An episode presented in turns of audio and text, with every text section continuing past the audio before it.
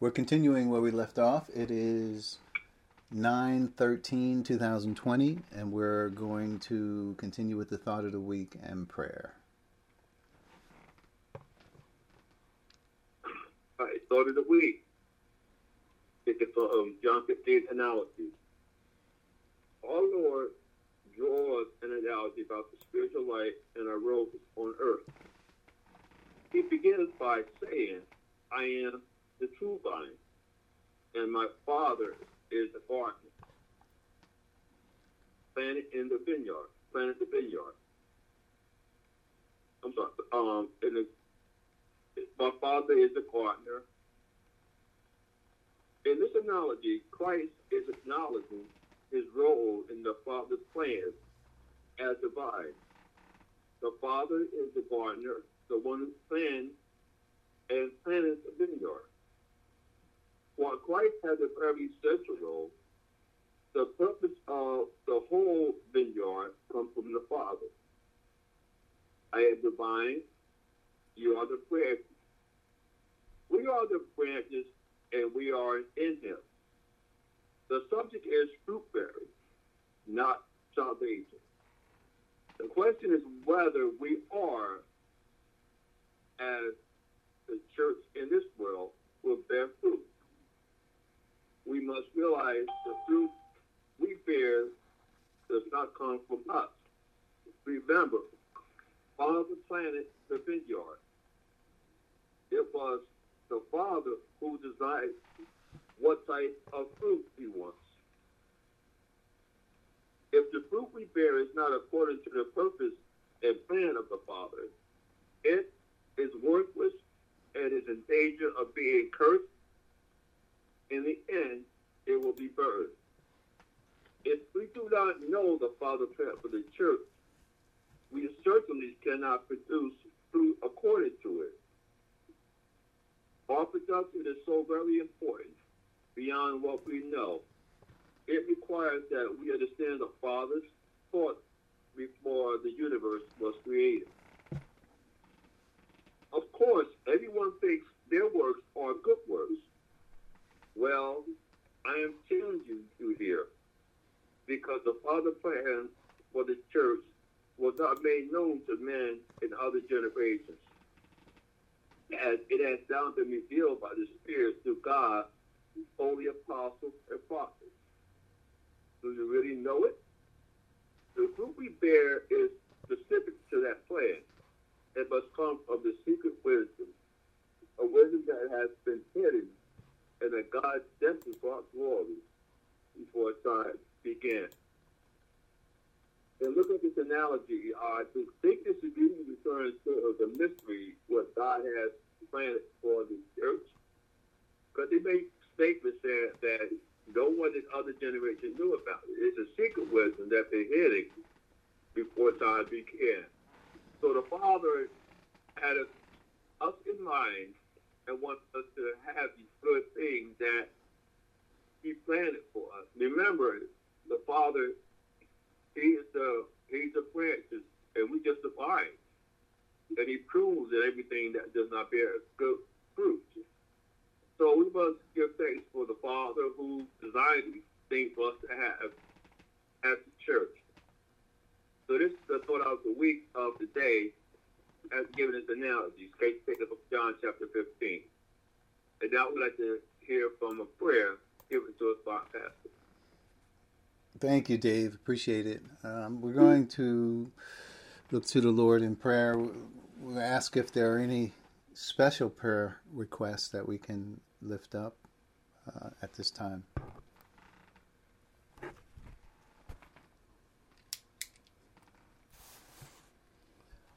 All right, if there are none, please bow your head with me. Let's look to the Lord in prayer. Father, thank you so much for this time we have this morning. We thank you for the tremendous calling that we have in Christ.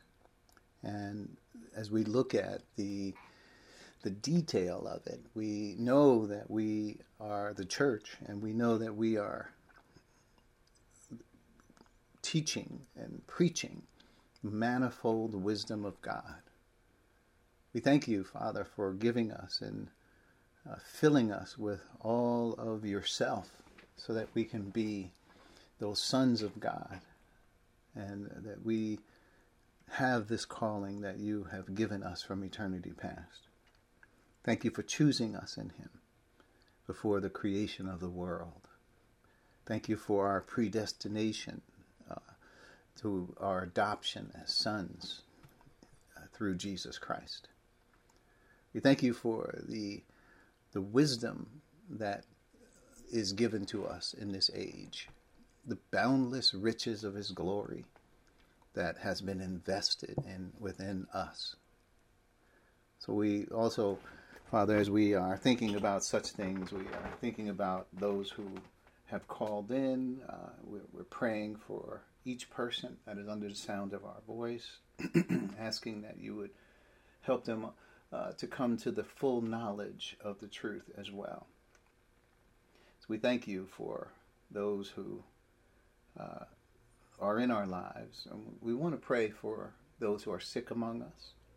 We pray for especially the, the Brown family, uh, and in uh, particular Pat Brown. We want to lift her up before the Lord, who is at this hour in the hospital.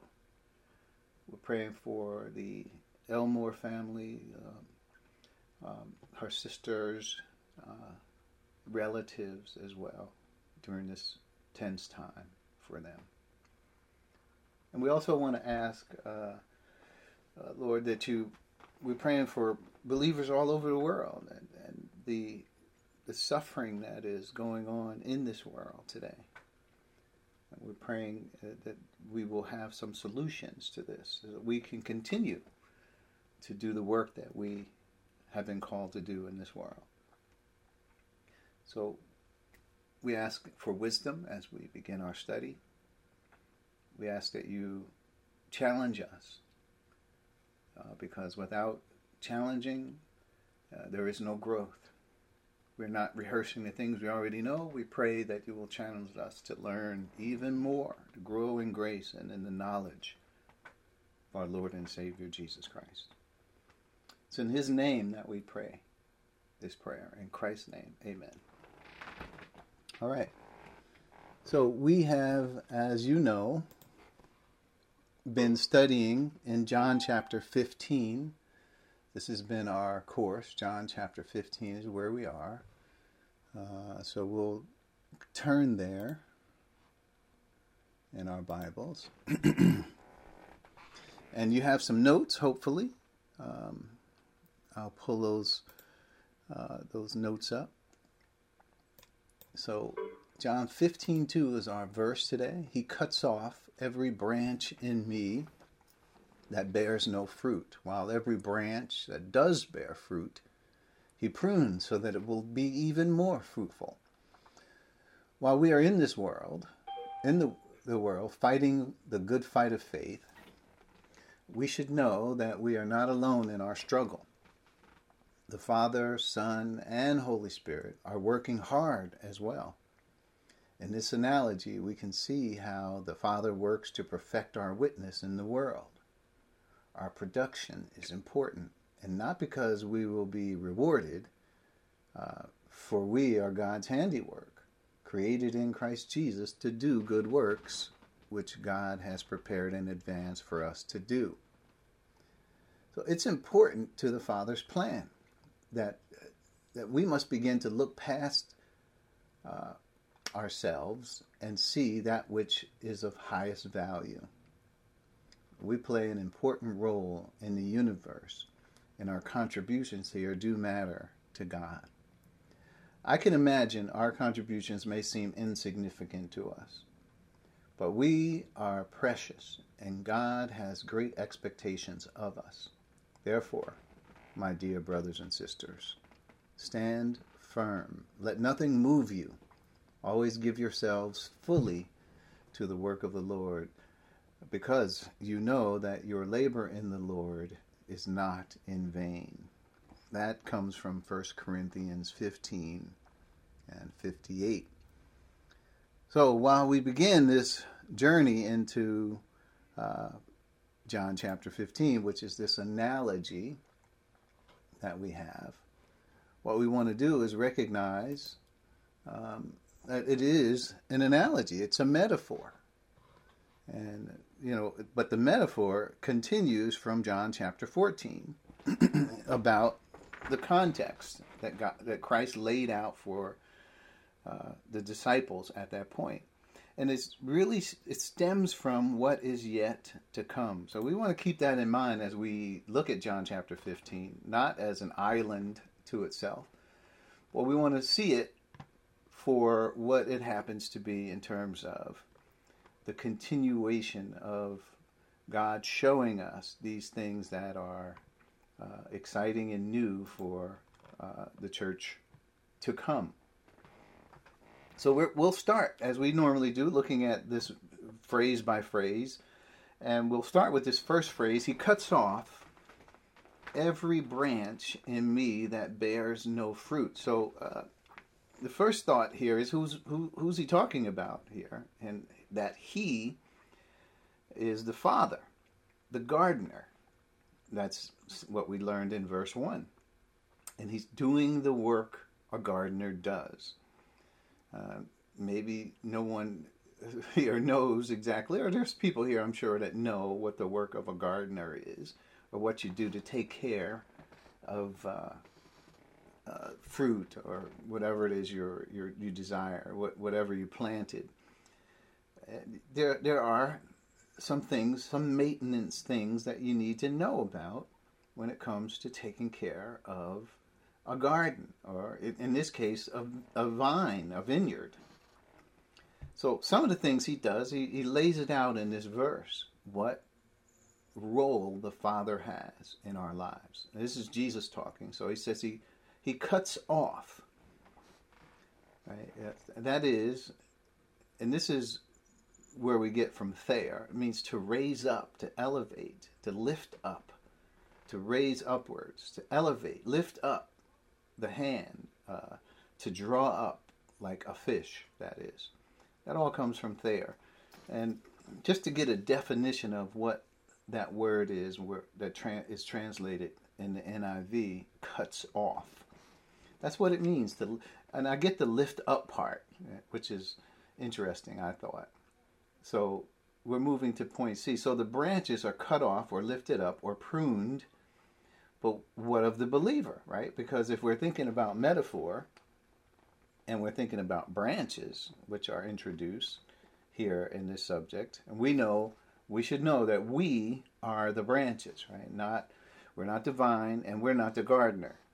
Okay, so, but the gardener per, performs this type of maintenance on the, the vine, and what is he looking for? He looks for branches that don't bear any fruit. And we're going to find out later what, ha- what, what the state of those branches are. They're dried up, right? They're not getting, they're not connected to the vine properly, perhaps, as we could see uh, from the context of John 15. But we'll get to that, what it means. But notice the gardener's in control of that. He's the one that would make the decision to prune or to cut off or to lift up. But what of the believer? What happens if that we're talking metaphor? Okay, that's a metaphor of what the Father will do to these branches. What does it mean for him to lift up these branches? Well, he is taken up to heaven if the believer uh, is in this situation. So where do I get that from? Second Corinthians chapter 5. Let's look at it. Second Corinthians chapter 5 and verse 1. Says this For we know that if our earthly tent we live in is destroyed, and we need to recognize that uh, when we're talking about the branch, we're talking about the physical extension of the believer in time, right? That's us.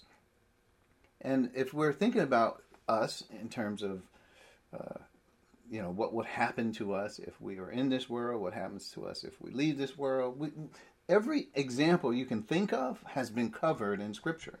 So we know what happens if we leave this world. Well, you could be absent from the body and present with the Lord, says the context of 2 Corinthians chapter 5. But we know, this is the truth of it, if we're a believer, we know that if our earthly tent is we live in is destroyed. Notice, so there's two parts of us. There's the soul and spirit, which we now have as believers, and there's this earthly tent that we live in. So if it's destroyed for some reason, maybe it can't sustain life anymore, maybe it's blown up, maybe for whatever reason happens in this world, if it's destroyed, we have a building from God. Now, to, to note, the context of 2 Corinthians 5 is not, you know, that we have, uh, you know, not done what God wanted us to do. That is not the context. The context is where Paul and other apostles were on the front line and uh, they may have been martyrs. I mean, it may be that they're, uh, you know, called upon to give their life for God, and that too could happen. They could be persecuted. They could be, you know, struck down. You know, all these things could happen. That's the context of for Second Corinthians four and five. But notice the same result is, if the earthly tent you live in is destroyed, we have a building from God, an eternal house in heaven, not built with hands, human hands, that is. So if they are, if we if we the branch are cut off or lifted up, and I, I emphasize up, which is interesting, and this is probably not a thought, but uh, it has to do with uh, pruning, and but uh, I, I don't know if the Greek word actually meant this, but I'm taking it to note for my play on words is that we are taken up to heaven, aren't we? the moment we are absent from the body. So let's move on. Point D remember, this is fruit bearing. This is what we need to remember, or works. And it is not salvation, which is by grace. And, you know, w- w- that's one of the things people need to separate and, and know is your birth from living. So, what goes on in your birth is not of yourselves. This is the gift of God, not of works, lest any man should boast. This is not even by works done in righteousness. Uh, it is God's mercy that He saved us, right? And through the washing and regeneration of the Holy Spirit. That's Ephesians 2 8 9 and Titus 3 5 that I get all those phrases from. So the nature of salvation is not works. But here, we're talking about fruit bearing, or which is essentially works.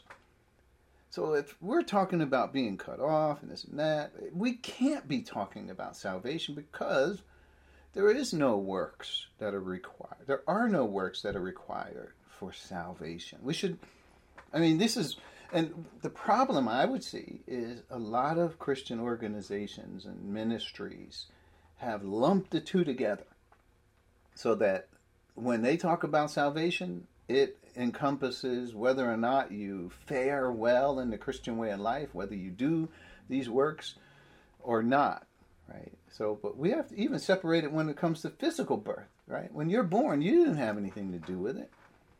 Now, believing is non meritorious, but uh, when you must be born again, well, being born is your introduction into the spiritual life, and it did not have anything to do with your works. So now then you must live the Christian way of life. That does have something to do with your works. So you need to separate that out in the scripture and make sure that you keep those distinctions because the scripture certainly does keep those distinctions.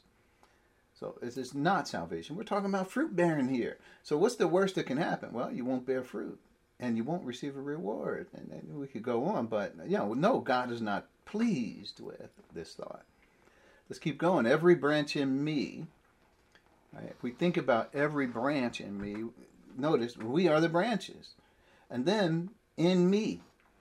So this is an analogy for post Pentecost when the baptism of the Spirit will place every believer in the body of Christ.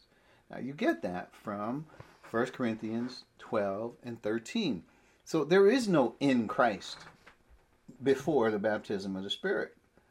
Right? So the baptism. So obviously, what Jesus is talking about, as I said earlier, is a continuation of this, the dynamic spiritual life that he spoke of in John chapter 14. He's not talking about something new, some new subject. This is in continuation, and he's still talking about the Spirit of truth. In fact, he continues this discourse into John 16, where he continues talking about when the Spirit of truth comes, and the Spirit of truth comes, when he comes, right? what will he do? We need to be focused on the church age. That's how we ought to see things here. So, so we're the branches, and when he says "in me," that is a for sure sign that he's talking about post Pentecost uh, doctrine here. This is not just uh, talking about Israel or something, right? So the Holy Spirit is the one who places every believer in the body of Christ. That's 1 Corinthians 12 13, where it says that we are all baptized uh, by one Spirit whether we are we be Jews or Gentiles doesn't matter. Now the the fact that he says whether we be Jews or Gentiles, I'm going to actually read that. I'm quoting it offhand, so I'm going to read 1 Corinthians chapter 12 and verse 13. For we were all baptized by one Spirit, so as to form one body.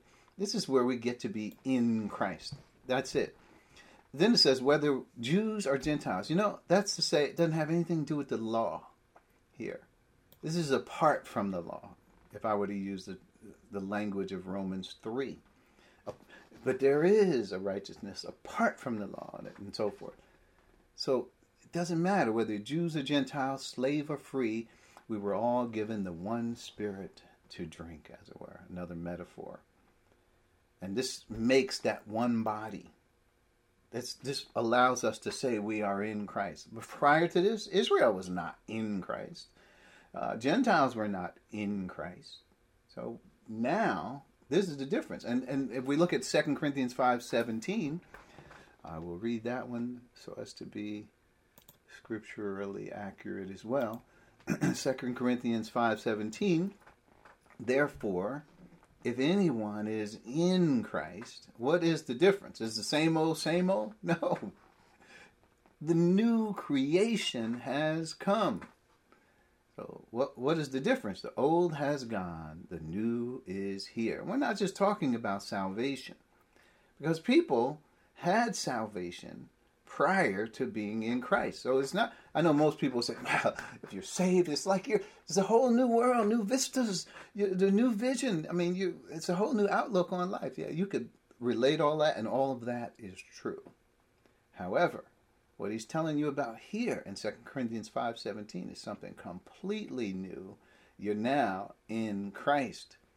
And a new, you're now a new creation, never before seen.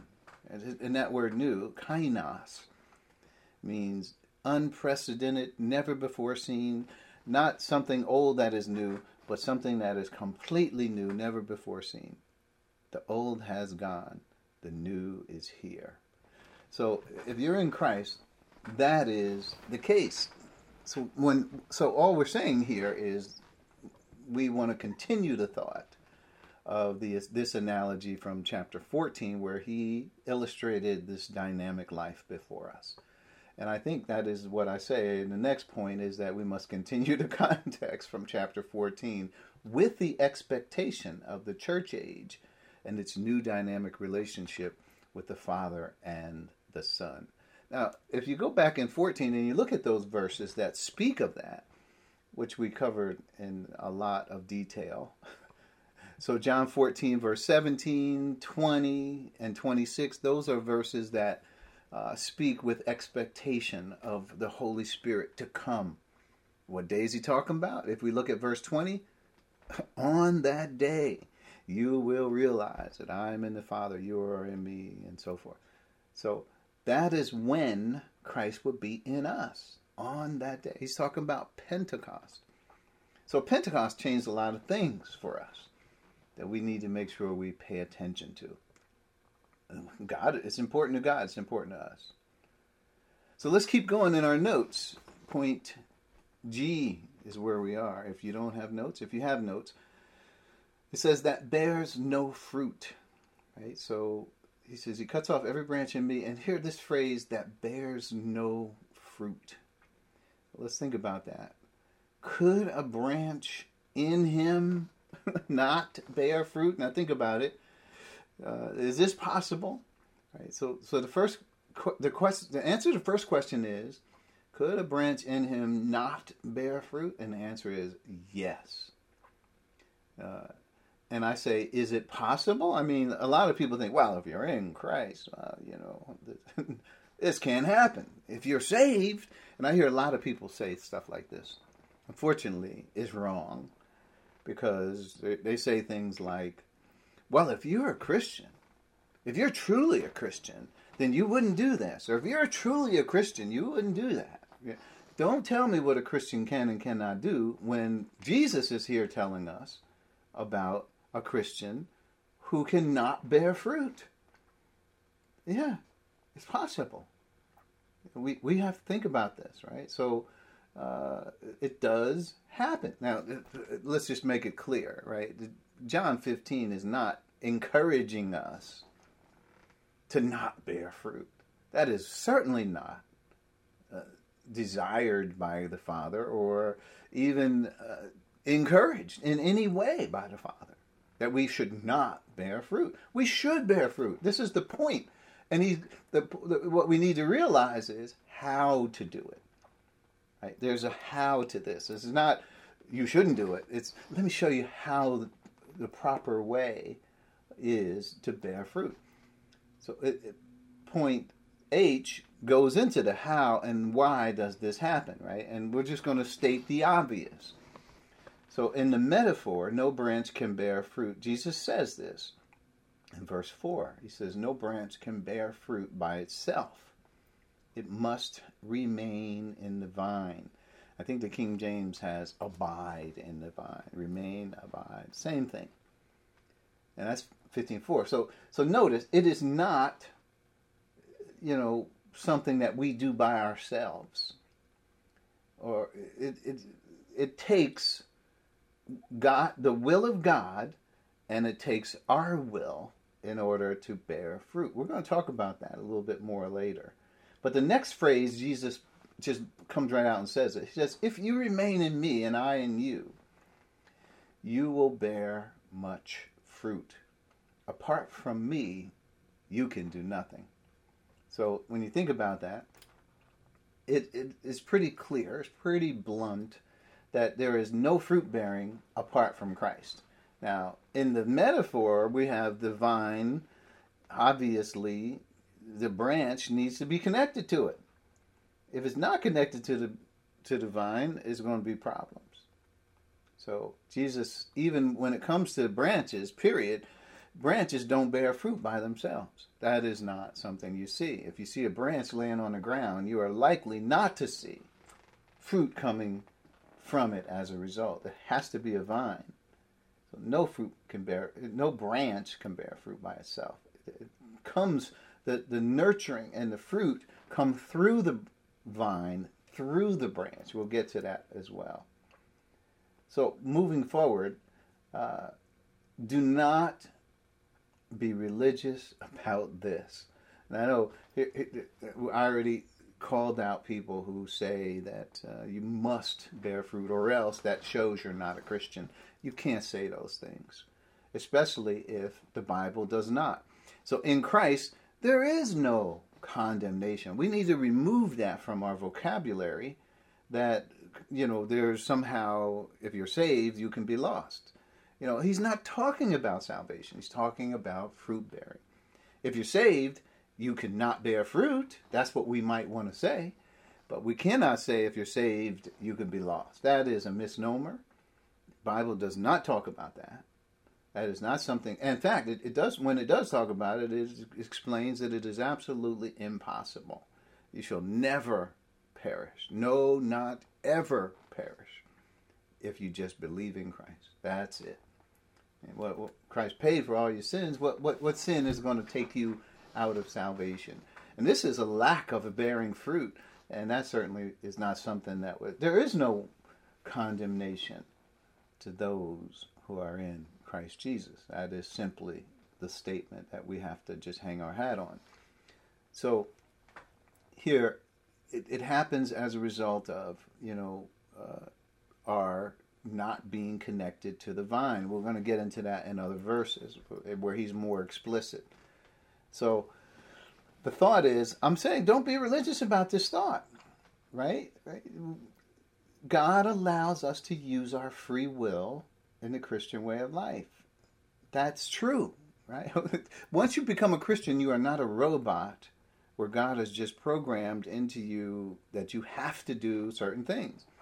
He still allow, he allows you to express who you are and what your choices are in, in the Christian way of life. And then when we read, read I'm going to read a Philippians. There's a couple verses I have here. Philippians uh, chapter 2. Let's turn to that. Philippians 2. And let's look at uh, 12 and 13. So it says uh, 12, Therefore, my dear friends, as you have always obeyed, not only in my presence, but now much more in my absence, continue to work out your salvation with fear and trembling. For it is God who works in you to will and to act in order to fulfill his good purpose. So this these verses 12 and 13 tell us that there is a synergy that has to happen for us to do good works. Right? And the synergy is it's not us doing the works are not ours, but the works are done through us. So we have to submit to filling of the Spirit, right? the influence of the Spirit, in order for the Spirit to uh, work through us. So God doesn't just bully us, push us out of the way. Say, Get out of the way. Let me do these works. No, you know what He does? He allows us to make the choice of whether or not we will be influenced by the Spirit or not. And that's at a very base level when we think about it, but of how God works in you to will and to, to act according to his good purpose.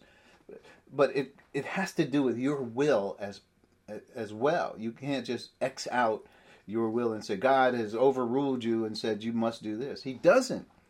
That's why each one of us must stand before the judgment seat of Christ that we may receive what is due us for the things done well in the body, whether good or bad. And then there's 1 Corinthians chapter 3, which a lot of people hate this this passage. 1 Corinthians chapter 3. It says, uh, Brothers and sisters, I could not address you as people who live by the Spirit, but as people who are still worldly, mere infants in Christ. I gave you milk and not solid food, for you are not ready for it. Indeed, you are still not ready. You are still worldly.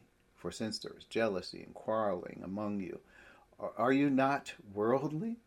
Are you not acting like mere humans? So listen, this passage is what some have termed carnal Christians. And there seems to have been a revolt against this passage by a lot of ministries and ministers who reject this thought. And for some reason, they're saying that it is not possible for you to be a carnal Christian. I mean, you can't be car- a carnal Christian. This is impossible. There is no such thing as being a carnal Christian. Well, listen, this is not what Paul is teaching at all. And if you look at what he's saying, he's basically chiding the Corinthians because they should have grown, but they still need milk. They still need to go back to basics. There's problems in the Corinthian church. Well, that's not certainly foreign. Are there problems in the church today? Absolutely. I mean, are we talking about a perfect church? No way. There are problems. There were problems in the early Corinthian church that was under the apostles' authority. And there were other ministers who had ministered at the Corinthian church. That was a problem. Like the Corinthians were divided about who to follow. Some were boasting and there was arrogance and all this going on was certainly not something that the Spirit was influencing them to do. It was of themselves, and it stunted their growth. That's what we need to realize. They should have, the same ones in Hebrews 5 we saw, the same type of passage where it says, well, you by this time you should have been teachers. You need someone to teach you all over again the very basics of, you know, the Christian life because you're regressing instead of progressing. So you need to check yourself when it comes to this because it does have something to do with your will. So, regardless of what those ministers are saying, what they're really trying to say is depart from the thought of being a carnal Christian. You got to be doing the will of God. They want you to do the will. I do too. But I will not tell you that there is no such thing as a carnal Christian. It says it right here, and it's true. So I would say instead of the ministers rejecting those passages, we should just reject them if they teach such things because it takes the, your free will to do God's will away from you when God has not taken it away. So don't be religious here. Let's follow the word. Let's be biblical and follow what the word teaches instead of what some ministries are afraid of teaching. Point J, let's keep going. So so if he cuts off every branch in me that bears no fruit. No fruit. So if there is no fruit, it's not the Father's fault that there's no fruit. And it's not the vine's fault that there's no fruit. It's our failure that there is no fruit. Just remember that. There it is. We can fail in the Christian way of life. Now, if you fail in the Christian way of life, what are the penalties? You shall not receive a reward. it says each one of us will, will, will stand for, at the judgment seat of Christ, right? So you can be fruitless.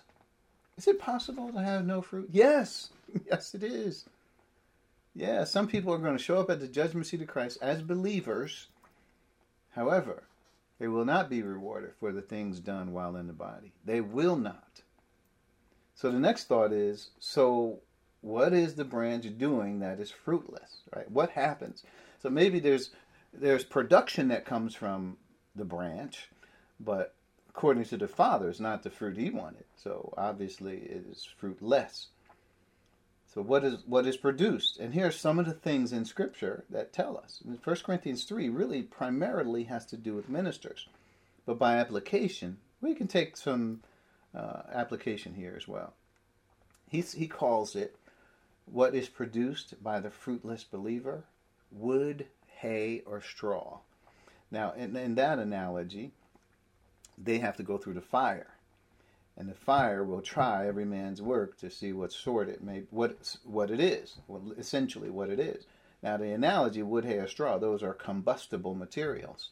They will not make it through the fire, and they will be burned.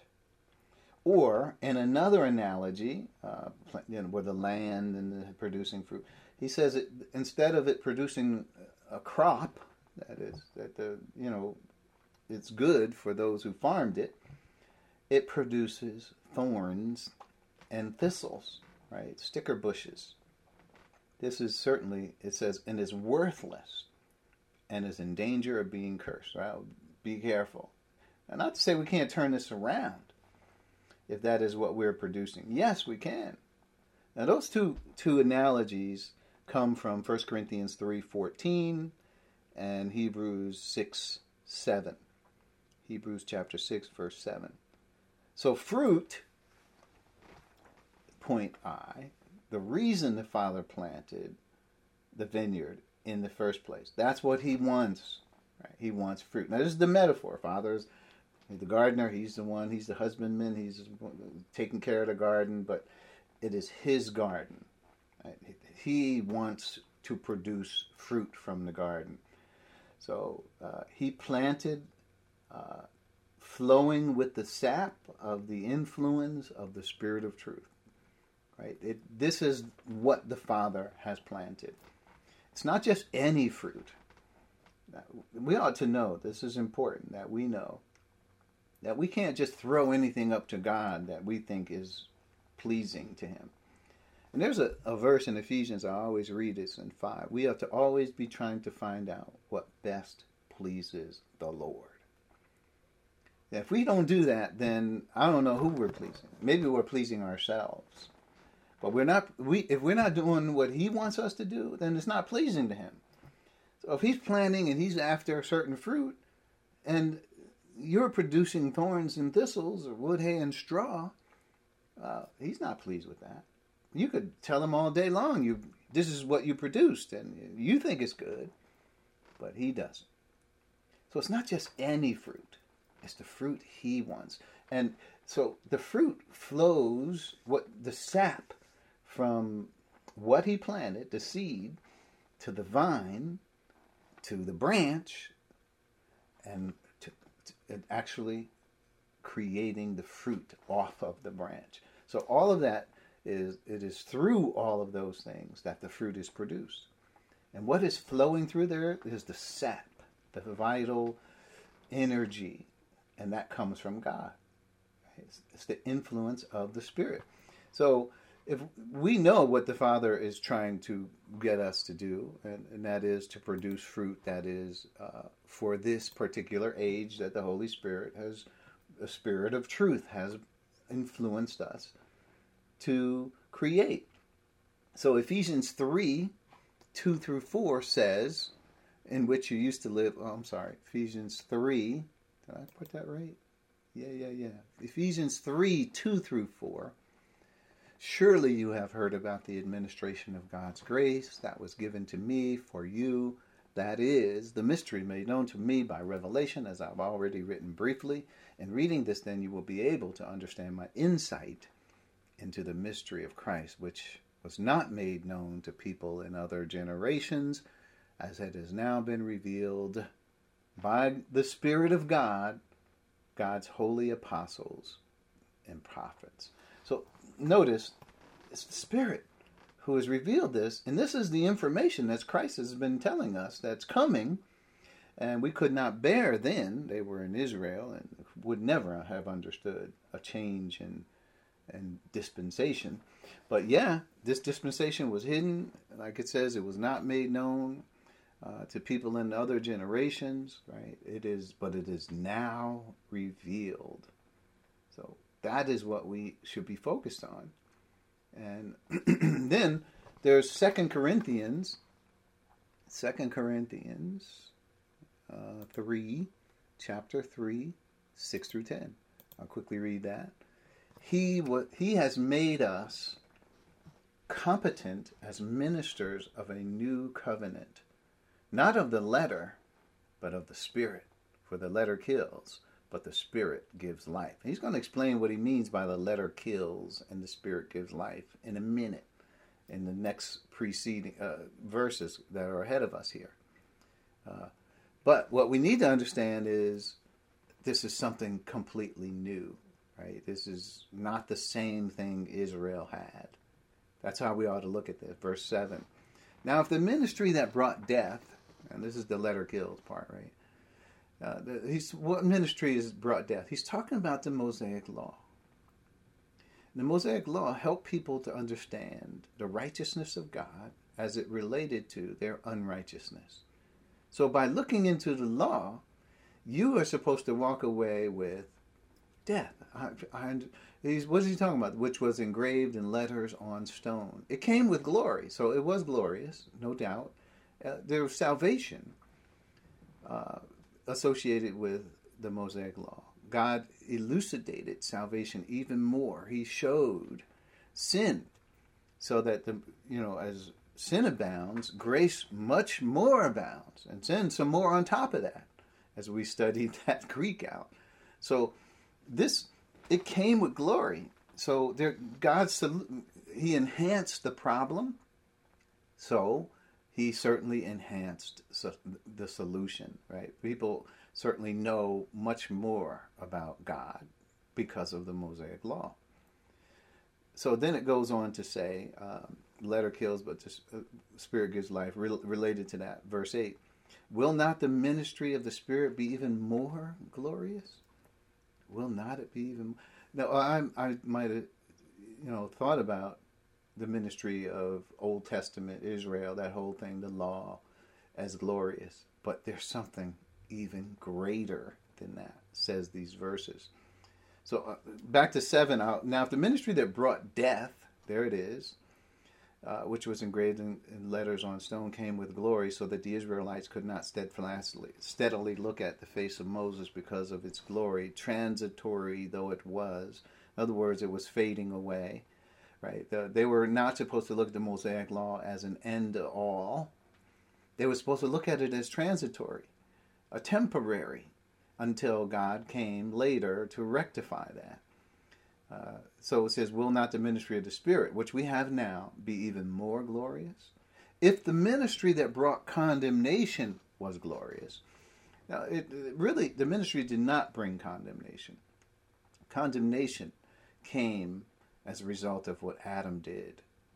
But what did the ministry do? It brought forward condemnation in such a way that everybody could see that we were condemned. And that was this same ministry that he's talking about, the, the law. We're supposed to look at the law and realize that we need a Savior and realize that God has provided a Savior, the Lamb of God who takes away the sin of the world, and so forth and so on. How much more glorious is the ministry that really brings that well, I'll just read it that brings righteousness. So this ministry that we're under is completely different right? We, we have to go through the bad news to get to the good news. But in this age, there's something unique about what God has done through the baptism of the Spirit. Separates us from our sin nature. So, verse 10 For what was glorious, and that's the Mosaic law, it was, uh, no, no question about it, has no glory now in comparison with the surpassing glory so we hopefully, if you miss some of that or parts of that, this is what you ought to know from that: is that we are not under the old way, the old covenant. We're under something new called the ministry of the Spirit. Now, this is exactly what Jesus was talking about in our context. This is why I bring these verses. When the Spirit of truth comes, when He comes, this is what will happen. He will guide you in all truth. He will do this. Will, you know, this all this information is what would happen when the spirit of truth comes. That's what we, we should know. That's the important part of this. So I, I don't want you to walk away thinking that, uh, yeah, I'm under the spirit of truth. I'm under the, his influence of which leads me to this new way of thinking, this new way of life where uh, not, what we have is not even to be compared with what they had. It has no glory now in comparison with the surpassing glory. So you should know uh, and not take a religious stance on this. So I'll keep going. I know our time is getting there. I see it. I'm, I'm aware. So let's keep it going. He, he cuts off every branch in me that bears no fruit, while every branch that does bear fruit, right? So now we're getting to this next phrase, while every branch that does bear fruit. So we talked about the negative first, which what happens if the branch doesn't bear fruit? Well, it's cut off, it's lifted up. what happens to the believer? Well, the believer is absent from the body, present with the Lord. That's what happens to the believer. The branch, the physical extension of of the believer in time? Well, it's uh, dust to dust we return, ashes to ashes, dust to dust. God will, if we leave the body, then the body slumps down and returns to dust. What about us? Well, we are absent from the body, present with the Lord. So, what what about branches that do bear fruit? Okay, okay. So branches can bear fruit, but it does require our will, as we have seen. So, what we can determine from both of these is some branches will and some branches will not bear fruit. Right? This is you could you could say it is up to the branch, couldn't you? Right? Because if he's putting that on our volition, he's telling you, well, if you don't abide, if you do abide, these are the results. If you don't abide, these are the consequences. This is what will happen from both uh, choices of your volition. Now, if he didn't, we don't need any of this conversation if we don't have a choice. We don't need it. So I, I say this, and I don't mean it to be as blunt as it is, but it is true. The Christian way of life is optional. Now, I don't mean it's optional that, hey, you could do whatever you want. But, you know, ultimately, that's what will happen. God will, uh, you will stand before the judgment seat of Christ that we may receive uh, what is due us for the things done while in the body. It matters whether good or bad. Those are the options that you have to choose, whether good or bad. You could you could do either one, but uh, there are consequences to those decisions. Uh, the consequences cannot be that God takes you out of salvation. You will not receive a reward. But like it says in Ephesians 3, but he himself shall be saved, yet as one going through the fire. In other words, he's not going to be saved with the misconceptions that he has wood, hay, stubble, thorns, thistles, or bad. He will not be saved with those misconceptions going into eternity. He will not be rewarded for work done that does not uh, the Father's plan. So just to note that it is our will. When I say the Christian way of life is optional, I want you to bear fruit, just like God the Father does here. But I realize that it is optional. Now, why would you not want to do it? Why would you want to do it? We have to talk about that. Right? But obviously, some don't want to do it. And we can see examples in Scripture where not every believer was uh, rewarded. I could think uh, of some that were uh, disciplined with certain discipline. In fact, 1 Corinthians 11 says, For this cause, many of, uh, of you are weak and sick, and a number of you have fallen asleep. It says, When we are judged, we are being disciplined by the Lord, so that we will not be condemned with the world. This is 1 Corinthians 11. 33 or somewhere in there. But you should know that there are what will happen if this happens? Well, what will happen if you do bear fruit? What will happen if you don't bear fruit? Uh, we have all that in Scripture, so it's not like uh, we're left in the dark to come up with whatever we think is reasonable. No, follow what the Scripture says. So, uh, so to note, it's about bearing fruit. So, but here point B is an important thought. We probably will end with point B because we are getting far in time here, far along.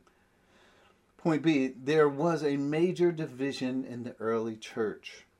Many wanted to keep bearing fruit for Israel, others wanted to bear fruit for the new church age, right? So in Acts 15, we're going to scoot over there. Acts 15, 1 through 7. And we should know that, that this happened in the early church. I know, like a lot of people like to think that the early church was just this dynamo of uh, that bowled over the world and all that, and it was to some extent. But we don't want to ignore that there were problems in the church. I hope it doesn't seem like I'm trying to focus in on the problems or the negative. I, that is not my my thought. But you need to understand what the limitations are in your spiritual life, as far as well as what are the glories of what we can be according to God, given the Spirit's influence in our lives. We, we need to understand both. So, so here, Acts 15 1. So this was the dilemma. This was going on inside the church. Certain people came down from Judea to Antioch and were teaching the believers. Unless you are circumcised, now notice they are teaching the believers. Okay, so these are all believers that we're we're talking about. We call this the Jerusalem Council, and this is where they got together, and they wanted to hash this out. Let's let's see what they what the issues were and what was what were they talking about. We have this in the Word of God. So some were saying they were teaching believers. They weren't just saying, "Hey, uh, this is a good idea." They were teaching it. Unless you are circumcised, according to the custom taught by Moses, you cannot be saved. Now, you saw where, you know, Jews and Gentiles were, were baptized into the body of Christ. So Gentiles, they're not circumcised. That typically, not not to say they can't be, but circumcision that's if you want to talk about circumcision, we can go to Galatians in more detail. But here, it's very clear. This is what some were teaching. But further, they had more. It wasn't just circumcision that they were allowed to gain entrance. This is their teaching. It was a lot more, as we're going to read further. But notice, they wanted to the custom taught by the Mosaic law. That's what they were saying. You had to have that in order to be saved. Now, that is works.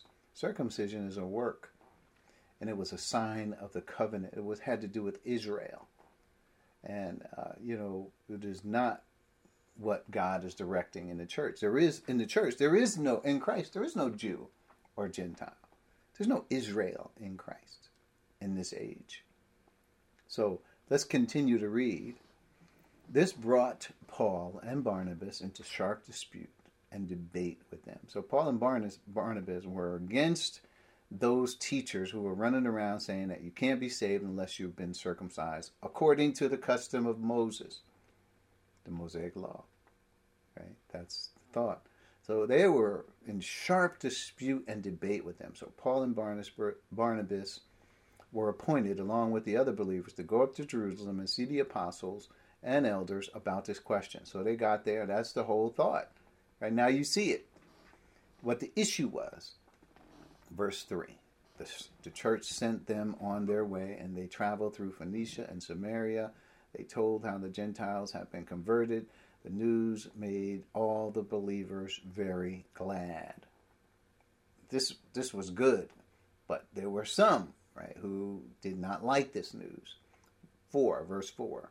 When they came to Jerusalem, they were welcomed by the church and the apostles and elders to whom they reported everything God had done through them. So they had, Paul and Barnabas, Barnabas had a lot to say about how God was saving Jews, he was saving Gentiles, right? And remember, Peter even had this experience if you look at Acts chapter 10 and 11 or we call it the Gentile Pentecost, where the Gentiles received the Spirit under the authority of the apostles.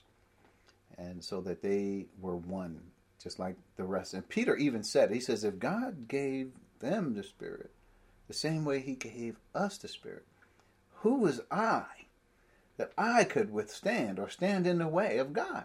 He, he couldn't.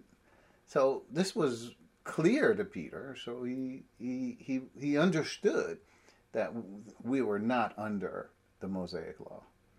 Further, this is what they really wanted, right? So verse 15:5.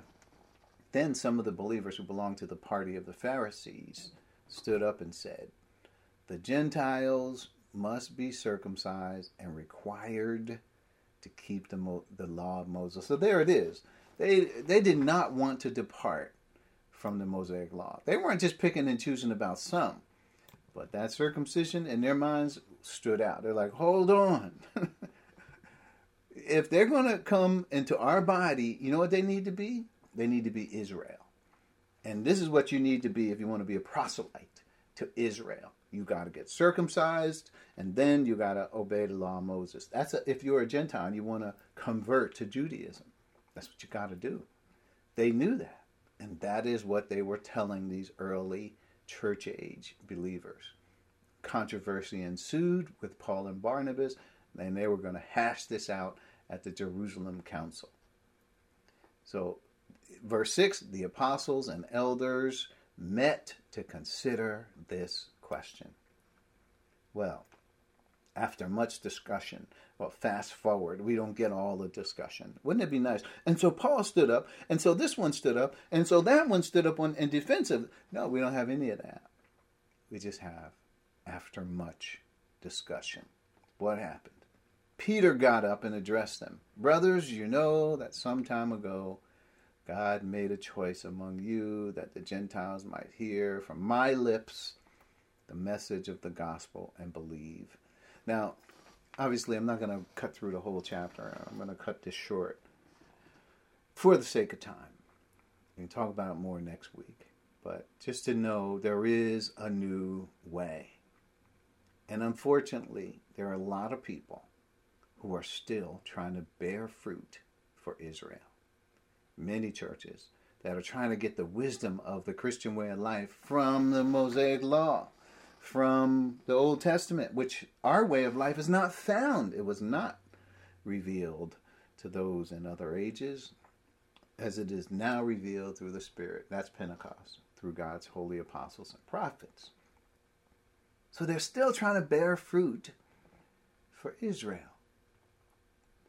Unfortunately, and they, they may be saved because they may have accepted Jesus as their, he is the Christ, the Son of the living God. They put their trust, the matter of their soul salvation, in his hands, on his shoulders. And they believe in him. But when it comes to the Christian way of life, they're just like these believers here in thinking. And they're trying to continue to bear fruit for Israel. Well, what will they eventually be bearing? We saw it before wood, hay, and straw, thorns and thistles. And they will be rejected. That in their life will be rejected. So we just got to remember as we are thinking about this that there's something new on the horizon. If you haven't seen that new, then it is up to you to see.